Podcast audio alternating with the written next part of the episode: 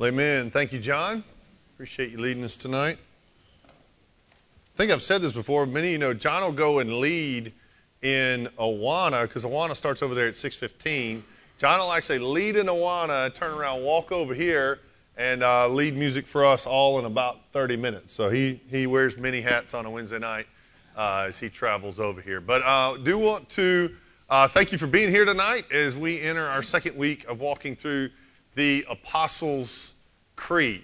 And so uh, many of you are familiar with uh, this from last week. In particular, we spent a whole week just kind of introducing the idea of studying the Apostles' Creed, why we would look at this, the purpose of stopping and looking through a creed like this, and why it's important to our Christian faith. If for some reason uh, you missed last week or uh, miss a week, we do have uh, the pastor's class, if you go online, you can go to our podcast, and we actually record these and place them online. I don't want to share that too much. You might uh, listen at home and not come. I don't want to encourage that too much.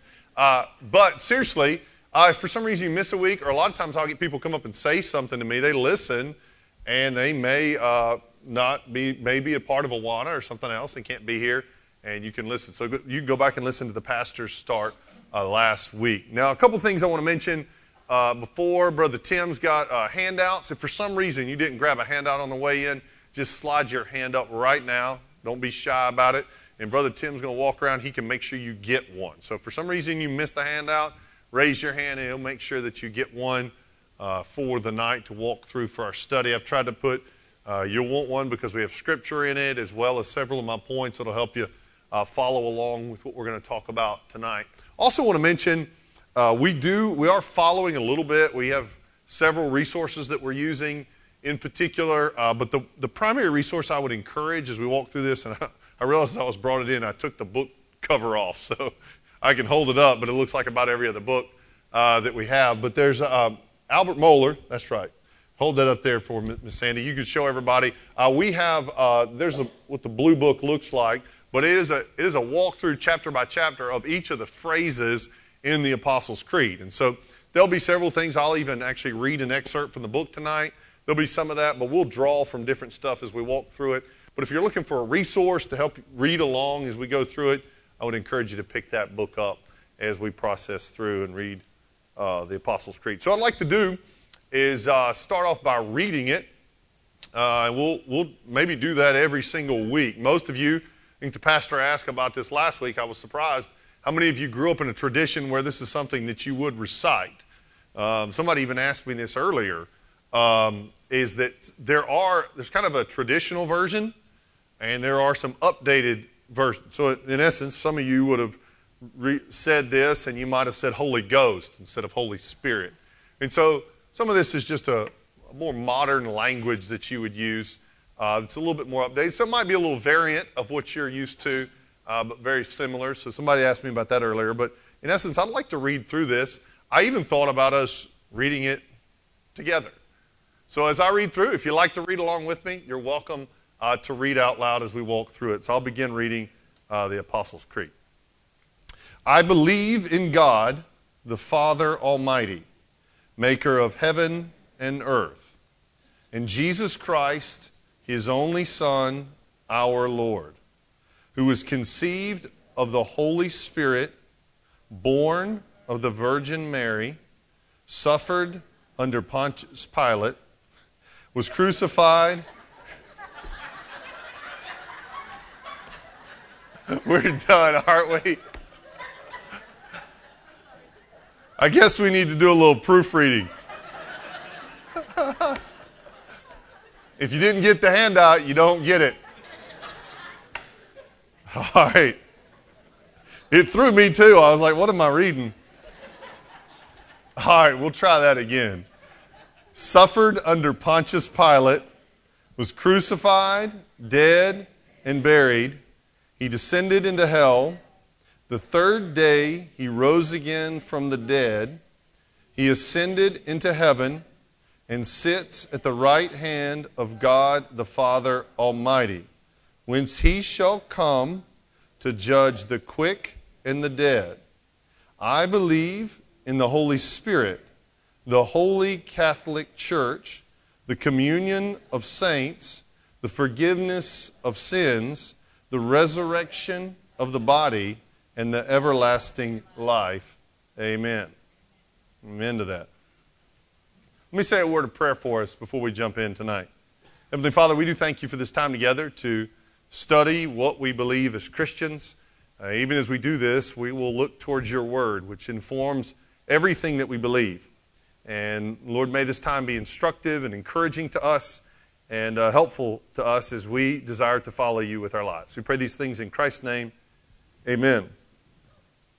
Now, uh, we'll take, like, like I said, walk through each of these phrases and almost break it down word for word. So, in essence, you'll see what I have tonight is simply just I'll look at the phrase, I believe, and then I'll have some scriptures and some points under that we'll talk about as we take each week. In fact, the creed begins, and we'll repeat again this phrase, I believe.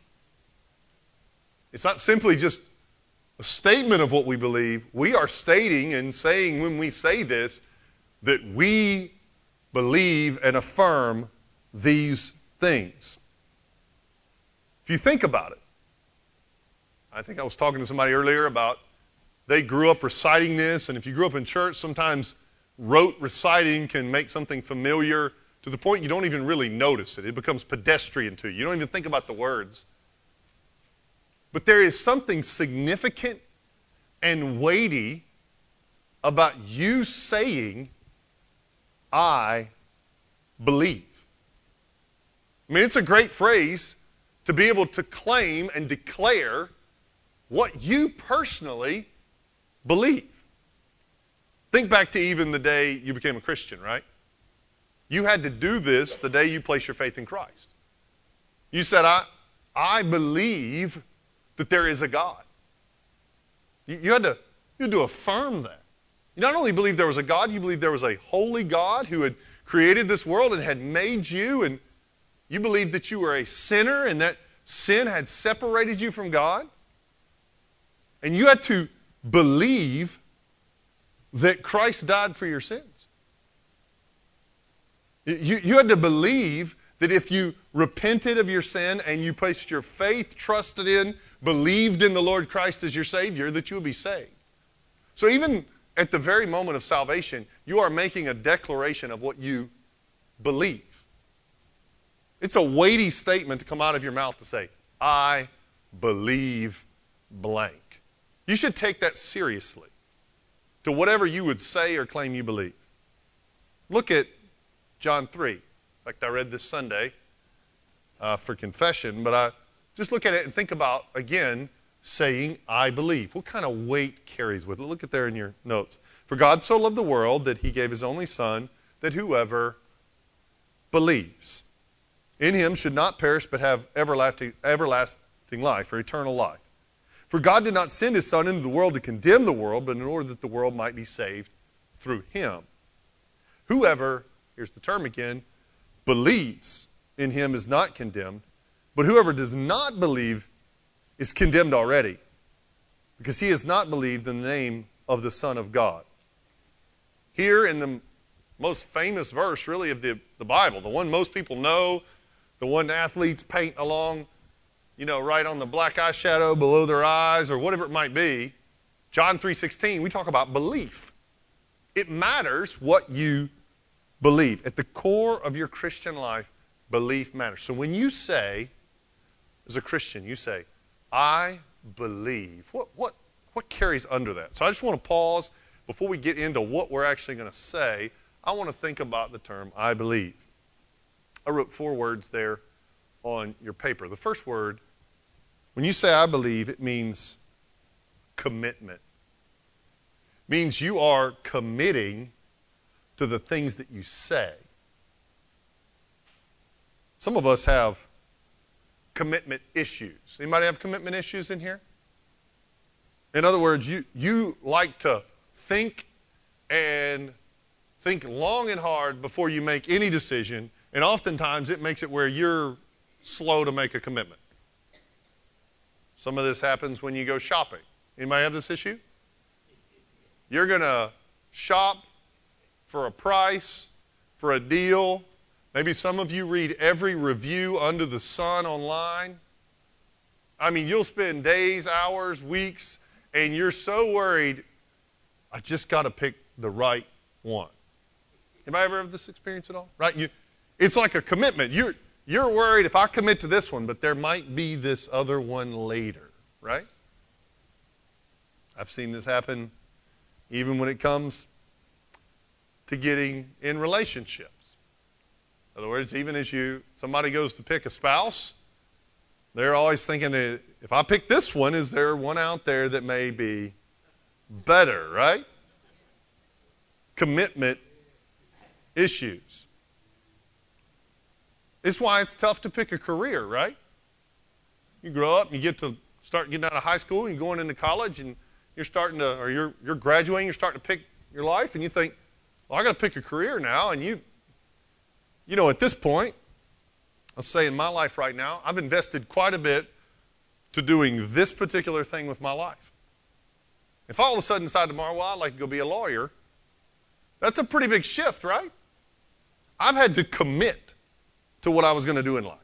Some of you have done that. You've invested in time, into training, into classes, into to the skill that you've developed over many years, and so that you can use this particular skill, this particular way, and you've committed your life to that thing. But in our culture, with religion, with philosophy, with a worldview, it's popular to not to commit to anything. To say, I'm not going to pick anything and commit to any belief because that's going to mean I've got to say all the other ones are wrong. In other words, when you, when you choose, I'm going to buy this one, you have to be able to say, I'm not buying any of the rest of these. You say, I'm going to marry this person, I'm not going to marry any of the rest of these. You say, I'm going to pick this career, I'm not going to be able to pursue all of these other careers. Right? It's commitment. You choose to do something. When you do that, you set your mind and you, set, you connect yourself to that and say, I am committed to this. This is why a creed like we're reading here is radically different than what happens in modern America. People don't want to commit to what they believe. You think about going on record. If you were to sit with a lot of people who maybe aren't Christians or don't have much to do with the faith, if you actually sit down with them and say, What do you believe? How hard is it to them get to them to actually commit to some sort of weighty, real truth? Oftentimes people don't want to em- embrace or commit to any truth. In fact, I think with the danger of all our modern, modern advances of medicine and, and everything that we have to be able to try to control life today, it begins to fool us to think, I really don't need God. I don't need any sort of religion. I'm pretty good just on my own. I don't actually have to commit to any sort of belief. Say, is that really true? I talked about this last semester. I gave this statistic. But there's a group of people in America that are in the religious world. We have, you know, we would call us, we would be part of the evangelicals. So if you were to do a, a polling stat and you were to look at those that were of our like faith that would believe the gospel, we would fall into this, this category of evangelical. Uh, but there's a group that has been steadily growing over the past few years. They're called the nones. We're not talking about uh, a nun like you might think of in religious term. We're talking about people that when it comes to marking a religion, they mark none. They, they don't commit to anyone. They would say, I don't, I don't believe any of those things. Well, the poll that I was pulling from here in 2016 was the first year that that group eclipsed. Um, there were more of more nones in America than there were evangelicals. So um, when they were asked, "What is your religious tradition?" or "Where do you, what is it you believe?" the people claiming no religion now represents 23% of the population. Uh, in fact, no, this was 2019. That was up from 21% in 2016. People claiming evangelicalism, by contrast, now represent 22.5% of the culture, of, the, of religious belief. So evangelicals now 22.5%, nones are 23.1%. So if you think the fact that you would say, I believe, and list this out for 23% of Americans, they, they wouldn't say this. They wouldn't even make it to that point of the creed. That's how radical something like this makes it today. Is people will say, I, I don't believe in any religion. But when you open your mouth and you say, I believe blank, you are committing to something here. So that's, that's what I'm, when you, when you say, I believe, it's commitment. Here's the second one it means you trust. So, so it means that when you say you believe this, you actually trust that it's true. You, you have another word for this is faith, right? You, you believe this is something that's actually true. By stating it, you're saying, I completely believe all this. I'm putting all my eggs in the basket. I'm all in. I trust this is what is true. You're putting your trust there. Now, now, in reality, I have to be able to say that if I truly trust it, if I say to you, I trust that this chair would hold me up. But then if you ask me to sit at it, then I go, ah, I don't think I want to sit at it. I think I'll pass. Right? I don't, I don't, you now know what I actually believe. But, but what you're stating is when you say, I believe this, that means when I know I sit down, I trust that what we have here is true. So when we say this creed or whatever we believe, we're stating to people, this is what I trust. This is like Hebrews 11. We'll talk about the Bible for a minute. When, when, it, when it talks about faith, it's being sure of what we hope for and certain of things that we do not see. And then it goes through all the Old Testament, if you're familiar with it, Abraham and all these people. And it says, by faith, they acted. So when they put their belief in something, it resulted in trust in that thing. So, so when you say, I believe, you trust it. Let me give you the third word here is uh, obedience. Put the verse there, James 2:17. So also faith by itself, if it does not have works, is dead. Meaning that if you believe this, it ultimately results in obedience. It means I will do things that come up under this belief. So when you say, I believe these things, it means your life will be submitted to obeying the things that come from that. So again, when you say this phrase, it's a weighty thing to say, I believe. It carries weight because it will impact how you live. Here's a fourth one uh, is community. And, and here's what um, I think has been, over the past few years in church, has been really encouraging to me that I don't know if I've ever uh, appreciated before. And that is the community of believers that when I come to church, that we share the same belief together. So, for example, um, and there's several layers that I hope is encouraging to you, but, but I'll start this way, is that maybe during the day you go to work and you walk into a job, wherever your job's at, and you sit in the middle of a group of people that if you said this, th- they would look at you like you grew a second head. Like they would, they would think what you believe is odd. They think it's ridiculous. They, they think that your views are narrow minded or hateful. But if you, if you sit with them and you look around, you, you feel alone. There, there's a level when, you, when you're getting out there in the world, in the middle of life, you, you feel as if does, does what I hold, does it any, does anybody hold to this? So, so let me carry that feeling over to just a few minutes ago when we sat in this room and we all went through, and maybe you felt alone then. Hopefully, right now, when we all sat there at the beginning and we said, I believe, and we all said it together, you don't feel quite so alone. In other words, when we say these things, and in particular, we, we do this with music on a Sunday morning in particular, as we, as we sing together, you can listen to everybody singing around you and say, here's all these people that hold these things true, dear to them like I do me. And, and it should be encouraging to you that when you read a creed like this, and let me carry it through three levels. One, that in the local church, you're sitting next to other people that are believing this, holding this dear, and walking this with you. Let me step it further. When you believe something like this, you can look all over the world and you can travel all over the world and sit next to believers all over the world that will hold to these same things.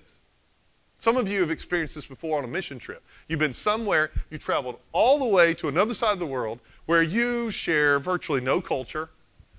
You don't even share the same language. So there's really nothing that you have in common with this person except as soon as you start talking about the Lord Jesus Christ, that bonds you immediately. And you have this bond with this person that, that you can't even speak their language. But because of the, so when we hold something dear, when we hold this belief, it bonds us to the church, it bonds us to the global church, and I want to press it further, and the pastor mentioned this last week too, it bonds us to history. This is a creed that has been repeated for years and years in churches, and so you say, Am I part of something that's just brand new, that somebody made up a few years ago, and I'm just riding the wave, and a few years ago, a few years from now, somebody's going to forget it? Or am I actually a part of something that has been weighty and held throughout the ages as something that's meaningful to what people believe? And so you pick up something like this that people have been repeating for hundreds of years and go, you know what, I'm a part of a community of believers that not only goes around the world, but it goes back in history too. So hopefully, when you say this, you say, I believe, and you make this stand, this is where I'm at, you feel the weight of what you're saying. So, so when we say a creed or we hold to something like this, it is weighty for you to say these things. I hope for some of you, you've been in church a long time and it's just becomes common language to say you believe these things. But I hope you understand the weight of what comes behind when you claim this for yourself. It is you stating what you actually believe. In fact, I'd even flip it a little bit and say if you cannot say this, then it is a good reminder of what it means to be outside of Christ. These are the things that we hold dear as Christians. And if you've never said these things, it's a reminder of what you need to place your faith in and believe in in Christ. Because these are the things Christians hold common. So, I believe. First phrase. Now, jump on the next one, breaking each one down. I believe in God, right? God.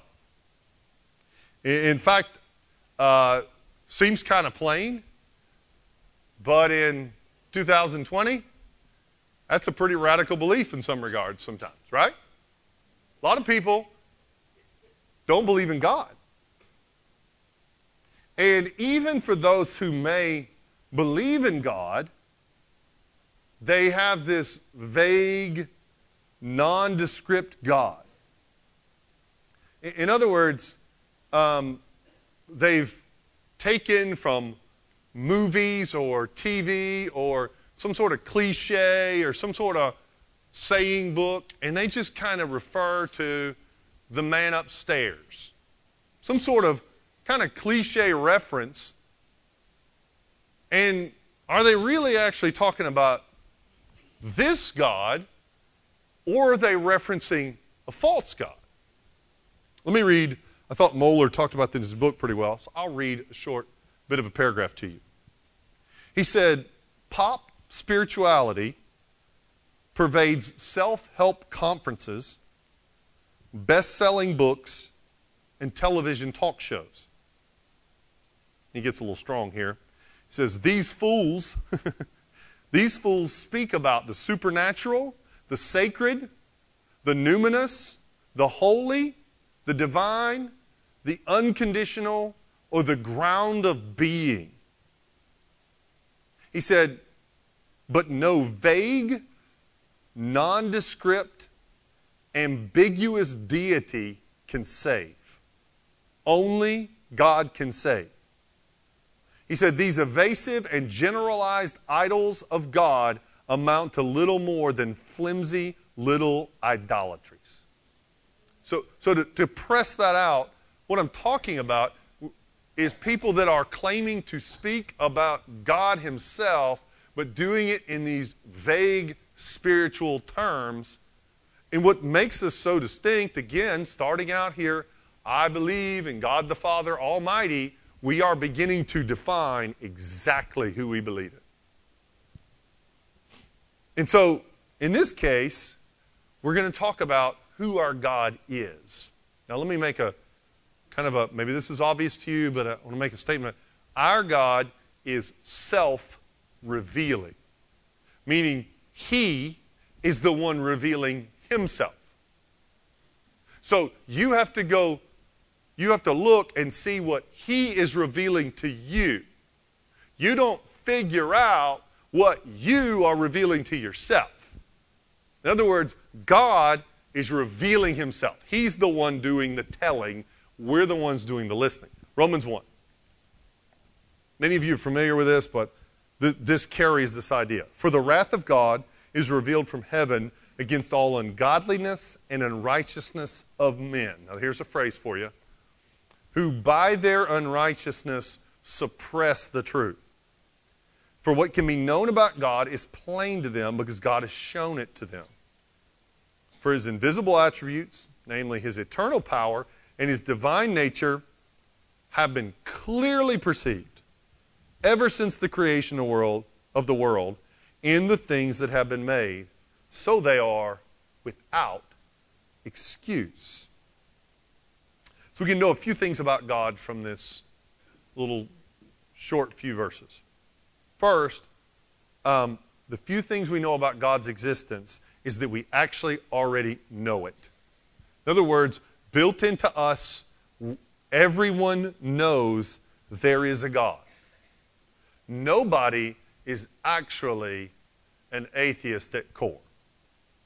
They may say they are, but at the very depths of their soul, the Bible says everybody has clearly seen a God exists. And so, for us, when we say this, we are declaring something I believe in God, something that we know is true. Here's the second one we suppress it. Meaning that what man has done is they're taking God and whatever belief that is welling up in their soul, and through their sin, pushing it back down and suppressing it. I'll illustrate it this way. My, my children all have uh, sleeping bags in uh, the rooms. They each have little uh, different sleeping bags. And they, every once in a while, they're playing around, they like to pull them out, lay them out on the floor, and sometimes do a little camp out. Everybody sleeps in their sleeping bags on the floor.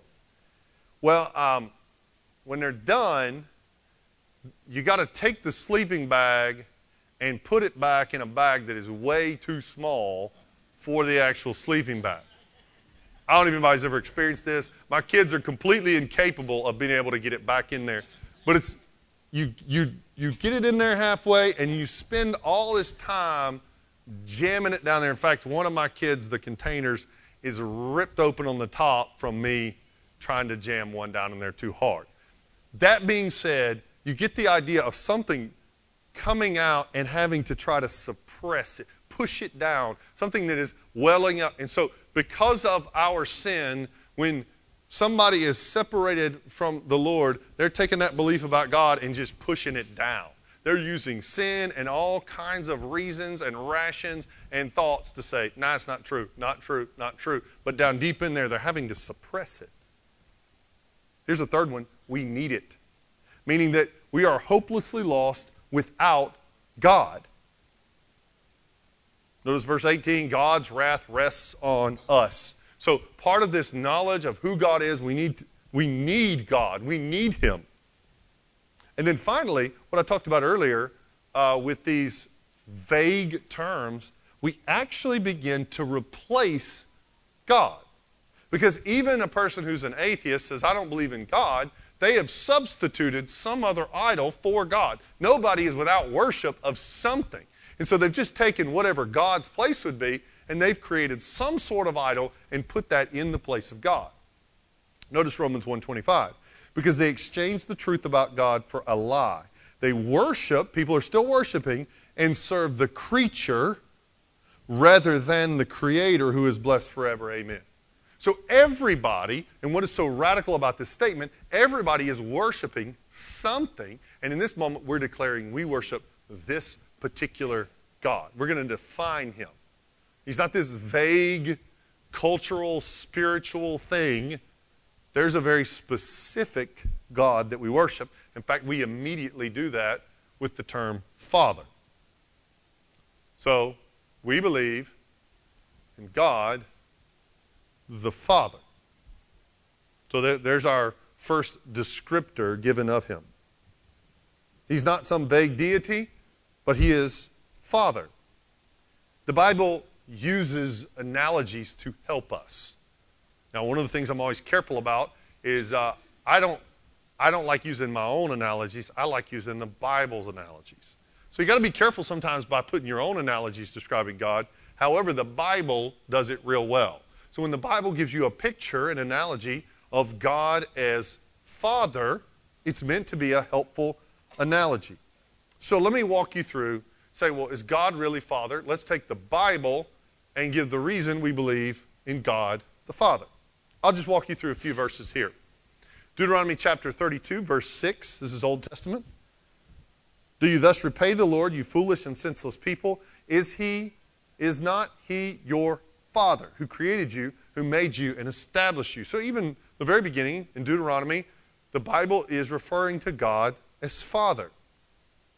Hosea 11.1 speaks to him as we are a father to a child. When Israel was a child, I loved him, and out of Egypt I called my son. Psalm 68 5. He is the father of the fatherless and protector of widows, is God in his holy habitation. So God is Father. So you even see it in the Old Testament, but it's really more of a shadow. It's there, it's not as clear as it gets to Jesus. So it becomes very clear when we get the Son, right? So let me read a few verses here. John chapter 10, verse 30, Jesus will say, I and the Father are one. Matthew chapter 7, verses 9 through 11, passage I preached on just a couple weeks ago. Or which one of you, if he asks his son, ask him for bread, will give him a stone? Or if he asks for fish, will give him a serpent? If you then, who are evil, know how to give good gifts to your children, how much more will your Father who is in heaven give good things to those who ask him? In fact, one of the things that opens up here is when we say Father, we begin to engage in the doctrine of the. You want to take a stab? Maybe I'll. The Trinity. Because as soon as you say Father, you now have Son and Spirit.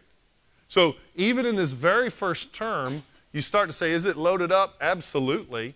We call him Father, and also undercurrent below that is the fact we believe in the Father, Son, and Spirit. It's going to show up in the whole rest in the rest of the creed, but even in the very beginning, we start to see the Trinity. Jesus will pray, Matthew 6 9, what? Our Father in heaven, hallowed be your name. so let me tackle a couple, couple tough questions on this. First question I want to tackle is God the Father of everyone? It was interesting that I'm not very good at remembering words to the songs, but that last song we were singing was really speaking about Father, God the Father, as kind of ruler over all. It had, had these phrases that led to God being ruler over all. So is it right for every person on the planet to say, uh, God is my Father? Right. But there is a sense, there, there's this kind of dual part to this. Let me explain it. In fact, I, uh, he references in the book, I think it's very helpful. We have a, just pause here for a moment. This is a creed we're studying, but we have a statement of belief as a church called the Baptist Faith and Message. And it is another version of a creed. It is a statement, a summary of what we hold dear and unifies us as a church. So there's not some confusion that if we all affirm that, that if I know somebody's teaching your Sunday school class, they ought to be able to affirm everything in the Baptist faith and message. If there's a pastor here on staff, they ought to affirm everything that's held in that Baptist faith and message. And so I know if there's a person who joins our church, they ought to be able to affirm everything that's in that Baptist faith and message. So I ought to be able to take every member of this church and know that that statement of belief at the very core holds us together. It's a creed. So let's read the one. This is the statement on God as Father in the Baptist faith and message. It will be what our church holds to. Here's what it says God as Father reigns with providential care over his universe, his creatures, and the flow of the stream of human history according to the purposes of his grace. So, in some ways, just to pause here, not, not that we're all God's children, but in a fatherly way, he rules and reigns over all creation. So, so you ought to see God the Father is ruler and sovereign over all things. He is all powerful, all knowing, all loving, and all wise. So we got that portion. Now let's drop down, and here's the other half, in particular, the specific ways He's our Father. God the Father, God is Father in truth, and notice it's specific to those. Notice before it was Father, He just reigns over it all. Now it's to a particular group of people. Notice what it says to those who become children of God through faith in Jesus Christ. He is fatherly in his attitude towards all men. So there's this kind of general fatherly attitude towards all men. He rules over all creation as a father, but in specific, you only can call him your father if you are his child and a true follower of him. So, so it's not to say that everybody can see him as this ruling father, but he is only your personal father if you are a believer and follower of Christ. So that's why we say, I believe in God our Father. He's the one we believe in. I believe in God the Father. We, he is ours. So for us, this is our, our fatherly connection to God. So there's the question of is God Father of everybody? Now let me tackle the other one. So, so let's deal with the fact that if God is Father, does that mean God is male? Like not female, but male. God is, he is masculine. So, so let's, let's try to divide this a little bit in a way that's helpful. Because the answer is kind of yes and no to parse it a little bit. Let me start here. Male is a biological term. In the sense of a, you're a male, There comes a biology. So I'll pause on this and say Jesus Christ is absolutely male. He is absolutely a man. There is nothing, no question is a part of who Christ is. But when it describes God as Father, He's not a physical person. He doesn't walk around with, with uh, looking like and carrying the physical characteristics of being a man. Uh, but in his essential divine essence, he is God the Father. We should never shy away from using masculine and fatherly language to describe God. It's biblical, it's right. Uh, but, but at the same time, there's even times where God will be described in the Bible as a nursing mother who takes care of his people. So, so it's not like he's only ever described as father.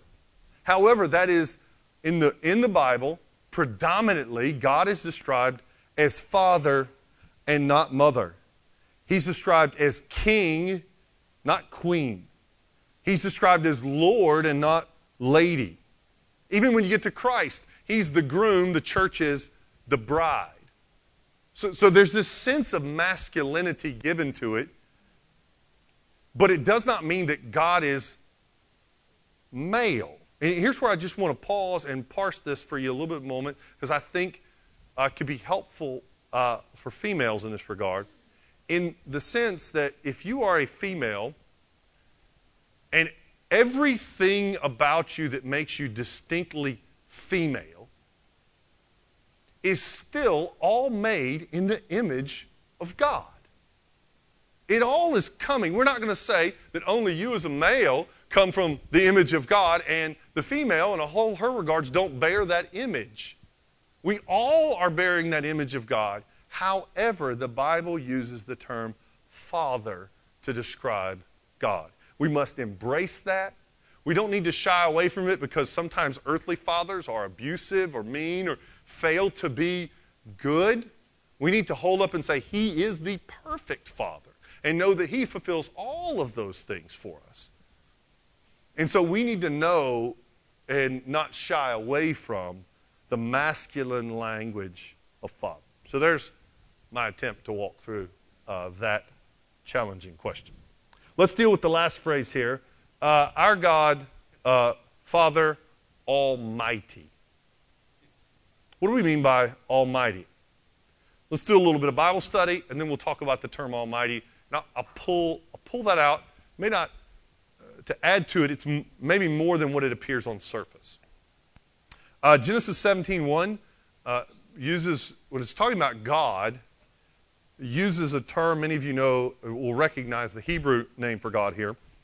When Abraham was 99 years old, the Lord, we're dealing with the Lord there, appeared to Abraham and said to him, uses the phrase, I am, and here's the phrase, God Almighty, or the term El Shaddai. So it's speaking of, in particular, God and His might, His strength. He is powerful. Uh, Daniel chapter 4 describes it this way uh, as, as, uh, as God is being described. All the inhabitants of the earth are accounted as nothing. He does according to his will among the host of heaven and among the inhabitants of the earth. None can stay his hand or say to him, What have you done? God is almighty, absolute power. And so, what we want to do is take that term almighty and let me load it up for a second. I'm just going to mention several. If you've not studied the attributes of God, I'm going to do my best to do these quickly. Uh, in the term Almighty, I'd take the term omnipotence. God is all powerful. There, he has all power in all creation. Dump that into Almighty. Another term, omniscience. God knows all things. There's nothing outside of God's knowledge. So, omnipotent, omniscient, He is omnipresent meaning that means He is everywhere. There's not a place in which God is not and does not see. His presence is carried everywhere. So God is omnipotent, omniscient, omnipresent. He is self existent, meaning that God exists apart from anything else supporting Him.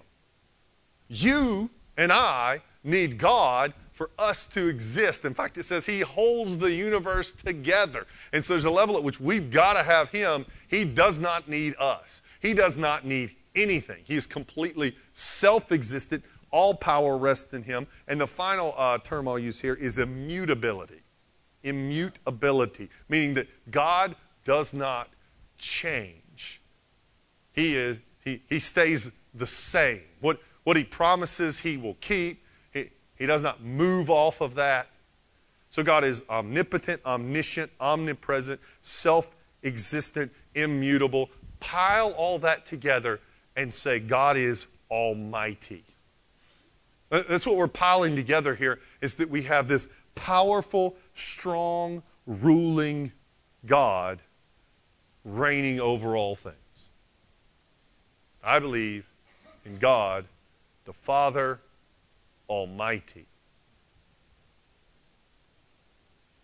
Meaning that we believe in a big God. He is the center of the beginning of this creed. We don't start with, I believe that man is special. It's not how the creed starts because our focus is on the Lord. Oftentimes, in the modern world, even with God and church and religion, it's much more about man than it is actually about God. It's much more about what you're getting than it is about who God is. And so, as a part of affirming a creed like this, is to say, not only I believe in God, the Father Almighty, it is to start and say, God is the center and the middle of everything. He, he is the, the focus here. And so, for us, as we begin and start our time, we begin with a focus on God the Father Almighty. Let's go to the Lord in prayer.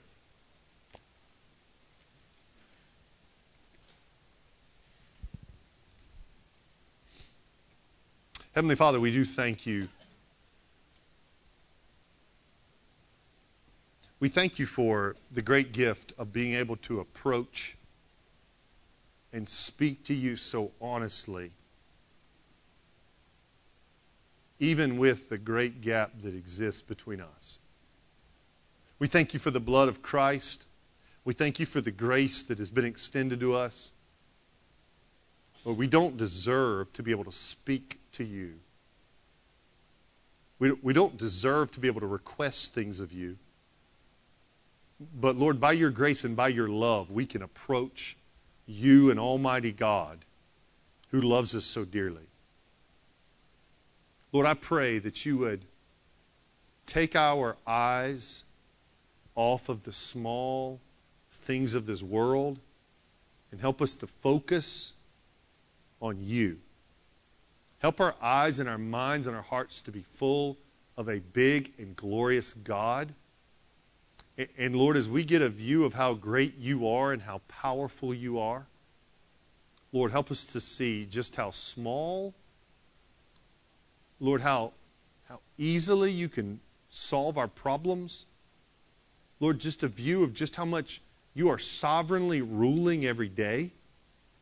Lord, help us to see that by faith. Because, Lord, we believe in you. We affirm that tonight as a, as a group, as we've said it together. And, Lord, may we be people that walk out of here and live lives uh, that are honoring and pleasing you. We pray these things in Christ's name. Amen.